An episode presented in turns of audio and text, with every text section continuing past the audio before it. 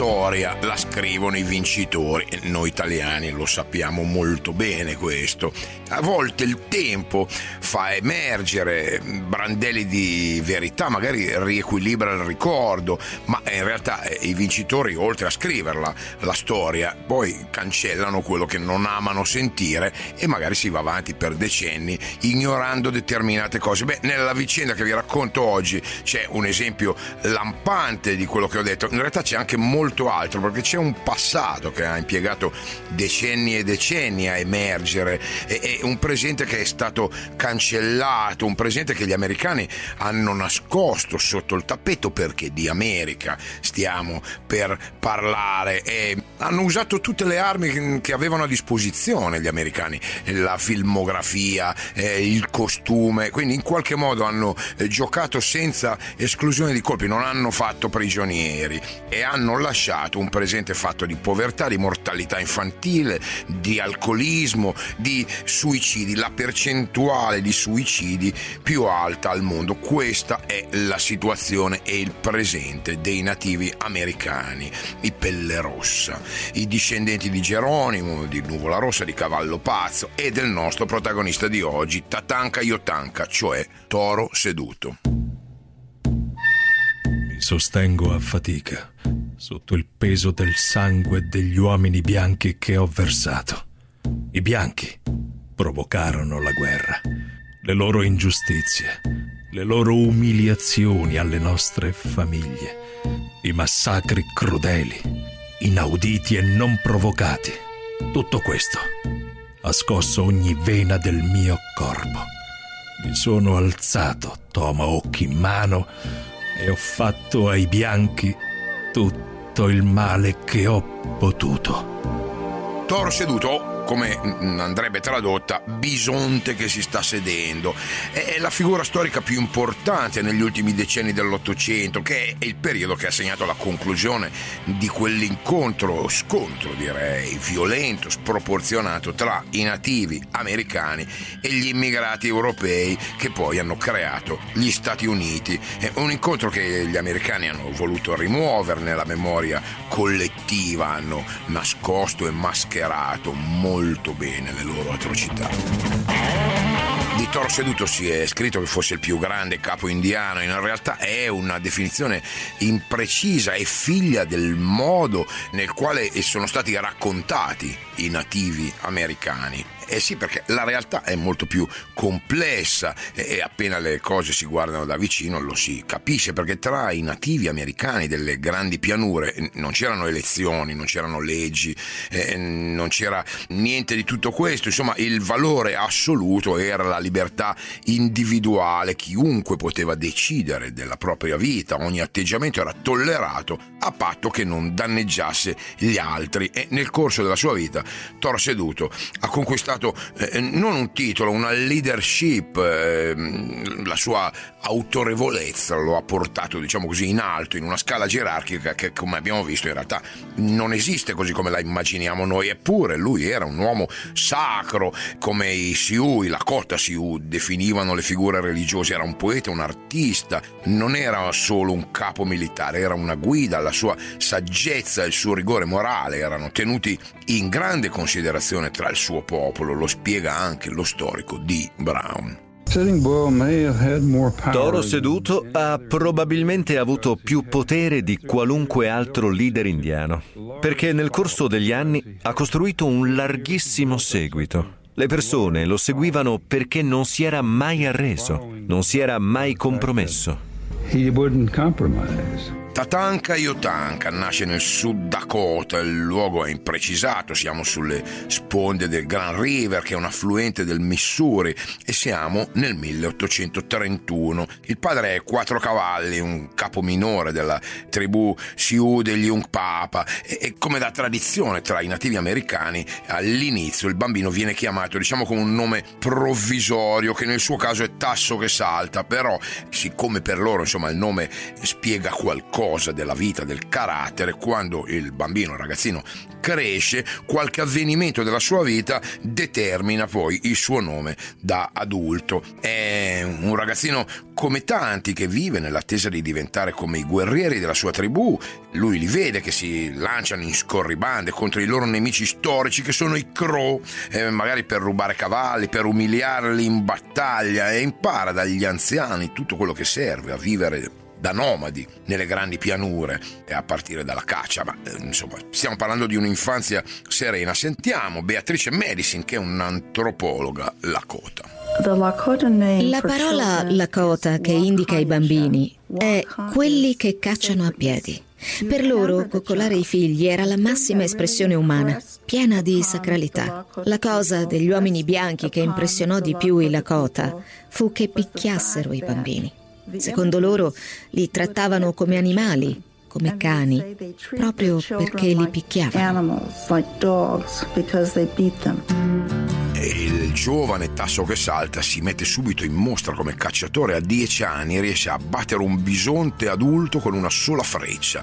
Gli anziani della tribù gli attribuiscono il nome di bisonte che si sta sedendo e poi i bianchi lo tradussero in toro seduto.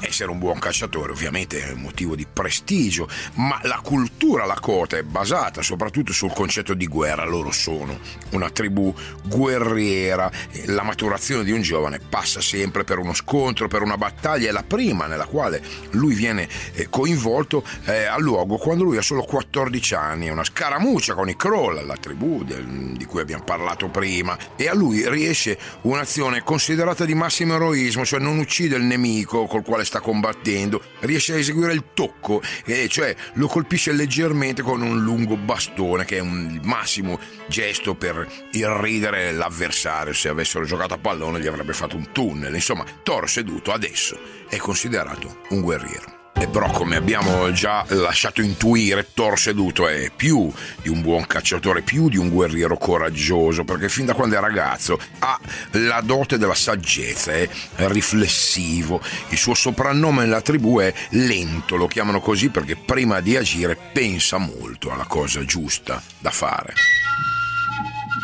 E poi lui ha una fortissima spiritualità, si dice che abbia eh, capacità divinatorie, cioè di lui dicono così e che sia colpito da visioni nelle quali prevede gli avvenimenti futuri, insomma gli viene riconosciuto un ruolo religioso, uomo santo. E lui ha solo 20 anni, partecipa presto al rituale più importante dei nativi americani che è la danza del sole, è una cerimonia che dura giorni e all'apice di questa cerimonia i partecipanti vengono agganciati a un palo attraverso strisce di cuoio che sono legate al corpo del danzatore con uncini d'osso conficcati nei muscoli pettorali al di sopra dei capezzoli. Il partecipante danza per ore e ore fino a liberarsi lacerandosi la carne. Insomma, forse sono un po' meglio le nostre feste di compleanno. Comunque, siamo alla metà dell'Ottocento, nel pieno dell'espansione dei bianchi, nelle regioni dove vivono le bande nomadi dei Sioux e anche di altre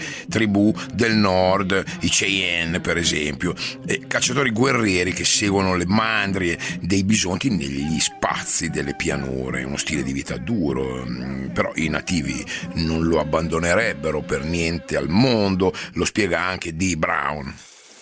The plains is a big bow. Le pianure erano un grande spazio meraviglioso, sotto questo cielo turchese, uno spazio che creava un sentimento di libertà. Nessuno di loro poteva vivere senza quel sentimento, quella sensazione di libertà in un posto diverso da quello. I Sioux erano probabilmente la tribù che amava di più la libertà. Freedom loving of tribes.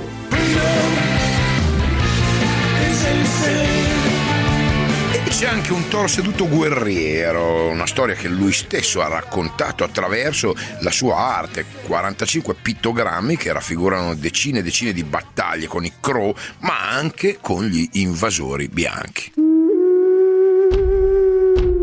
E quando lui ha circa 30 anni il suo mondo è sempre più minacciato dai coloni, ci sono fiumi di persone che stanno cercando fortuna andando a ovest, sono cacciatori, famiglie di immigrati, cercatori d'oro che si riversano nei territori di caccia dei Sioux e dei Cheyenne. E a partire dal 1862 gli scontri tra i nativi e i soldati del governo americano sono sempre più frequenti, sono ovviamente battaglie impari, eh, da una parte uomini in divisa con armi moderne che seguono strategie accurate contro dei guerrieri che fino a quel momento erano abituati a combattere più per dimostrare il loro coraggio individuale.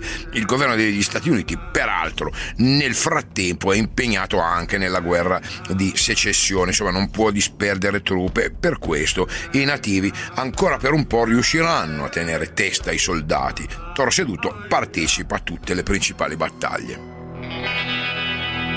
Dal 1863 al 68 ci sono molti scontri eh, diretti tra i nativi e le giubbe blu e sono proprio gli appelli di Toro Seduto al suo popolo, ai Lakota, a spingere i guerrieri sul sentiero di guerra. La battaglia di Kilder Mountain, per esempio, del 28 luglio del 64, eh, rappresenta proprio quegli scontri, 4.000 soldati comandati dal generale Alfred Sully che vengono mandati nei territori indiani dello stato del Dakota, devono punire le bande di Sioux che si sono rese responsabili di attacchi ai minatori che andavano nel Montana per cercare l'oro. E, i soldati hanno artiglieria, cannoni e fucili. I Sioux hanno qualche pistola, qualche fucile rubacchiato da qualche parte, però eh, prevalentemente combattono con archi e frecce, insomma la sconfitta degli indiani è inevitabile ed è nettissima, tre soldati morti degli americani, e, e, ehm, mentre oltre 100 guerrieri Sioux che rimangono sul terreno e due mesi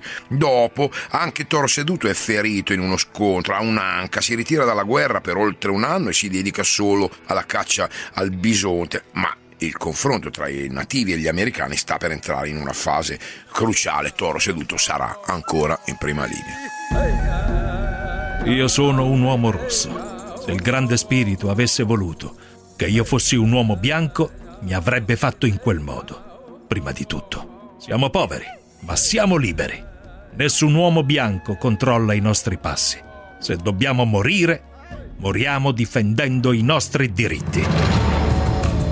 E ci sono vittorie significative da parte degli indiani, però siamo nella zona del fiume Platte, la cosiddetta guerra di Nuvola Rossa, così l'hanno chiamata. Era Nuvola Rossa, un leader guerriero di grande carisma. Allora il governo americano scende a patti perché non si può permettere l'invio di altre truppe, perché lo abbiamo detto, sono impegnati contro gli stati del sud. E il 2 luglio del 1868 due importanti capi che fino a quel momento avevano guidato i guerrieri indiani indiani Nuvola Rossa e Coda Chiazzata firmano il trattato di Fort Laramie, l'accordo che prevede l'assegnazione di territori del Wyoming e della regione del Powder River ai Sioux e poi la proprietà esclusiva del Black Hill, che è la zona boscosa del Sud Dakota, che era sacra agli indiani.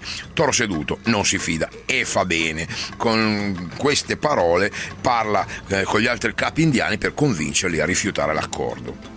Siete dei pazzi se vi rendete schiavi per un pezzo di carne grassa, qualche galletta e un po' di zucchero e caffè. All'inizio del 69 eh, lui raccoglie attorno a sé dei giovani capi guerrieri, tra questi ce n'è uno che eh, insieme a lui segnerà la storia americana. Si chiama Tashunka Uitko eh, e i bianchi però lo conoscono come Cavallo Pazzo. Con lui e altri irriducibili, Toro Seduto guiderà gli indiani nell'ultima resistenza. Il falco. Il falco. Il falco. E il gabbiano.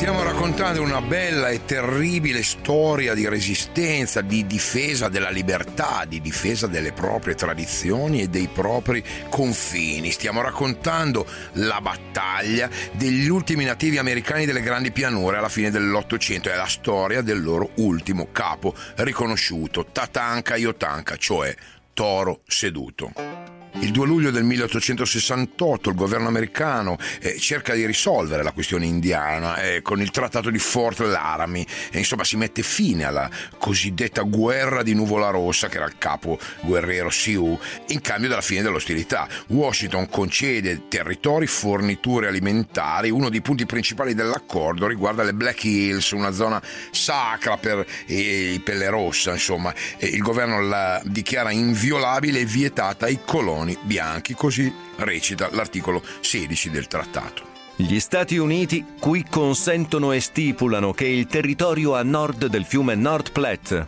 e ad est della cima delle montagne del Big Horn sarà tenuto e considerato come territorio indiano non ceduto e stipulano inoltre e concordano che nessun bianco potrà colonizzare o occupare una parte dello stesso, o senza il consenso degli indiani, prima avuto e ottenuto, di passare attraverso di esso. Però nelle Black Hills c'è l'oro e allora eh, eh arrivano cercatori che si riversano in questa zona proibita. Il governo all'inizio cerca di allontanarli, mh, mm, prova a rispettare gli accordi, nel giro di cinque anni salta tutto nell'estate del 76 l'esercito manda il colonnello Caster eh, insieme a geologi e a civili a esplorare la zona. Viene confermata la presenza dell'oro.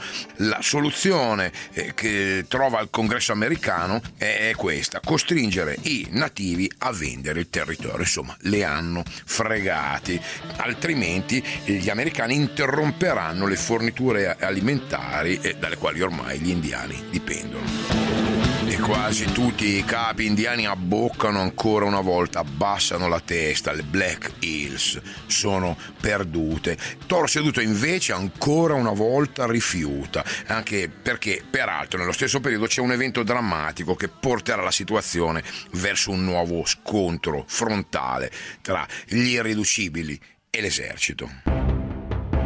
Siamo nell'inverno del 75, il governo ha vietato la vendita di armi ai nativi per impedire alle tribù di cacciare. È un altro colpo basso, un'altra infamia allo scopo è portare i pelle rossa alla fame per piegare la loro resistenza e per costringerli alla resa. Insomma è un inverno durissimo. Ecco cosa racconta nel suo libro Toro seduto, la vera storia, il suo pronipote Ernie Piede di Corvo, La Point.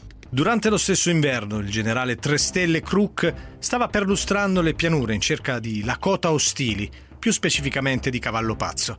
Quando finalmente identificò un accampamento invernale, ordinò di attaccarlo, malgrado i dati forniti dai suoi scout indicassero che non era quello di Cavallo Pazzo. Le forze di Crook distrussero il pacifico villaggio Cheyenne di Capo Due Lune, uccidendo uomini, donne e bambini. I superstiti di quel disastro arrivarono al campo di Cavallo Pazzo di Tatanka Yutanka L'aggressione senza giustificazioni al campo di due lune fu un grave errore dei lunghi coltelli. I Cheyenne, fino a quel momento rimasti neutrali, andarono su tutte le furie. Si sarebbero messi al fianco dei Lakota contro le forze americane. Eh, insomma, la situazione si fa terribile, il massacro spinge i nativi a raggrupparsi attorno al suo leader, attorno a Toro seduto, Sioux, Arapao, Cheyenne concentrano tutte le loro tende lungo il corso del torrente Little Big Horn. Migliaia di persone, guerrieri con le loro famiglie e Pochi giorni prima della storica battaglia, Toro Seduto ha una visione, la racconta ai suoi. E il grande spirito gli sta regalando la vita di molti bianchi, ma li avverte: non prendete le loro cose, non toccate i cadaveri. E invece andrà diversamente. Intanto il colonnello Caster, col suo settimo cavalleggeri, raggiunge il villaggio. È convinto di trovare indiani spaventati, pronti a scappare, è convinto di dare il via all'ennesimo massacro. E invece i soldati soldati scoprono che quei guerrieri non hanno nessuna intenzione di arrendersi, è la più grande, l'ultima vittoria dei nativi americani contro l'esercito americano che impropriamente chiamiamo americano perché non erano americani, erano arrivati da fuori. Comunque, dopo uno scontro durissimo, Custer e i suoi uomini sono sopraffatti, sono massacrati, alla fine i soldati morti saranno 268, muoiono anche decine di eh, Sioux, insomma di indiani, però e il numero non è mai stato accertato con sicurezza. Insomma, è arrivata la vittoria come nella visione di Toro Seduto, ma come nella visione di Toro Seduto i vincitori, soprattutto le donne Cheyenne, si accaniscono contro i cadaveri, li spogliano di tutto, mutilano i loro corpi, insomma nella mente hanno ancora i massacri dei soldati contro i villaggi inermi, contro donne e bambini, insomma esplode la rabbia nei giorni successivi il racconto della battaglia e delle violenze sui corpi dei soldati scatena l'indignazione dell'opinione pubblica americana che chiede una vendetta. Il governo di Washington deve mettere fine alla questione indiana. Il falco. Il falco. Il falco. E il gabbiano.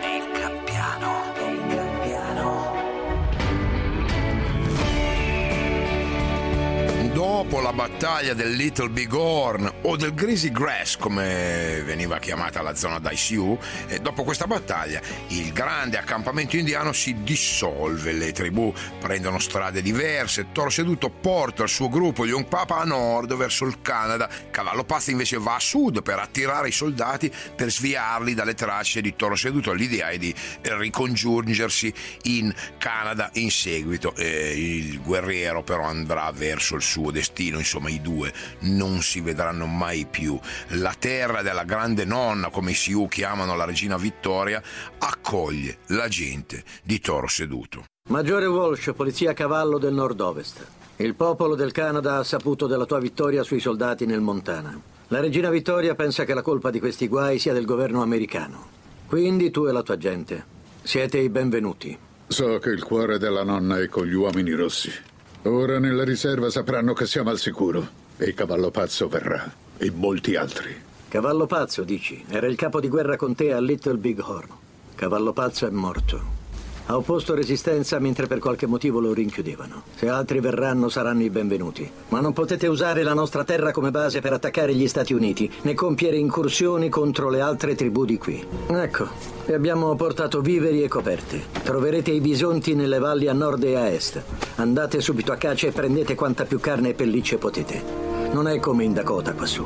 Gli inverni sono rigidi e la tribù di Toro Seduto rimane in Canada alcuni anni, però gli inverni sono freddi per davvero, i bisonti ormai sono pochi, sono stati eh, decimati in pochi anni dalla caccia indiscriminata dei bianchi, eh sì perché i, bianchi cacciano e non rispettano, mentre eh, i pelle rossa in qualche modo invece tutelavano la natura, se ne servivano solo per mangiare. Comunque, 1881, spinto dalle eh, condizioni di fame e di malattia della sua gente, eh, lui ritorna negli Stati Uniti, si arrende a Fort Bufford, sono 200 persone, due anni dopo viene trasferito nella riserva Sioux di Standing Rock, dove comanda un agente governativo, si chiama James McLaughlin e tra i due da subito non corre buon sangue. Così McLaughlin descrive Sitting Bull. È un uomo tarchiato, con un viso diabolico e uno sguardo losco. È furbo, avaro, bugiardo e ambizioso. Toro seduto a tutti i difetti di un indiano e nessuno dei nobili attributi che hanno allontanato dal loro atteggiamento peccaminoso alcuni di questi indiani. La resa di Toro Seduto simbolicamente segna la fine di un mondo. Ormai nessun indiano vive più secondo la sua cultura, la cultura del cavallo e del bisonte hanno vinto gli altri, hanno vinto i cattivi, anche se per tanto tempo eh, anche, anche, noi da bambini pensavamo che i buoni fossero eh, i bianchi e i cattivi fossero gli altri. E invece l'invasore, l'occupante è diventato il padrone di casa. Eh, I Sioux cercano di adattarsi, diventano cristiani, agricoltori, abbandonano i loro nomi per sceglierne di nuovi dalla Bibbia, altri invece non fanno niente. Mm, mendicano le razioni del governo, cominciano a bere, cadono nella depressione, si lasciano morire. Toro Seduto addirittura accetta di fare una tournée mondiale, arriverà anche in Italia con tappa a Napoli, con il, lo spettacolo di Buffalo Bill, un ex cacciatore che ha messo in piedi uno spettacolo, il Wild West Show. E, mm, il vecchio capo indiano si limita a apparire per 50 dollari alla settimana, fare qualche breve discorso in eh, Lakota al pubblico la gente senza capire applaude contenta, non sa che le sue parole spesso sono insulti e manifestazioni di disprezzo, eh, però comunque stiamo parlando di uno che è diventato un fenomeno da baraccone, poi torna in Dakota nella sua riserva e lì la situazione è ancora tesa, c'è uno sciamano che sta predicando la danza degli spiriti, che è un ballo rituale a cui aderiscono molti indiani delle riserve. Niente di sovversivo, però i bianchi sono spaventati e la vogliono vietare questa cerimonia, una tensione che eh, eh arriverà al culmine il 29 dicembre del 1890 e sarà l'ultima strage subita dai nativi sul torrente Underney Toro seduto non saprà mai di quel massacro, la sua resistenza alla cultura, alla prepotenza dei bianchi è già finita da due settimane. È l'alba del 15 dicembre 1890. Un drappello di poliziotti indiani mandati da McLaughlin fanno irruzione nella baracca di Toro Seduto e della sua famiglia. Il governo teme che il vecchio capo possa unirsi alla danza degli spiriti e magari scappare.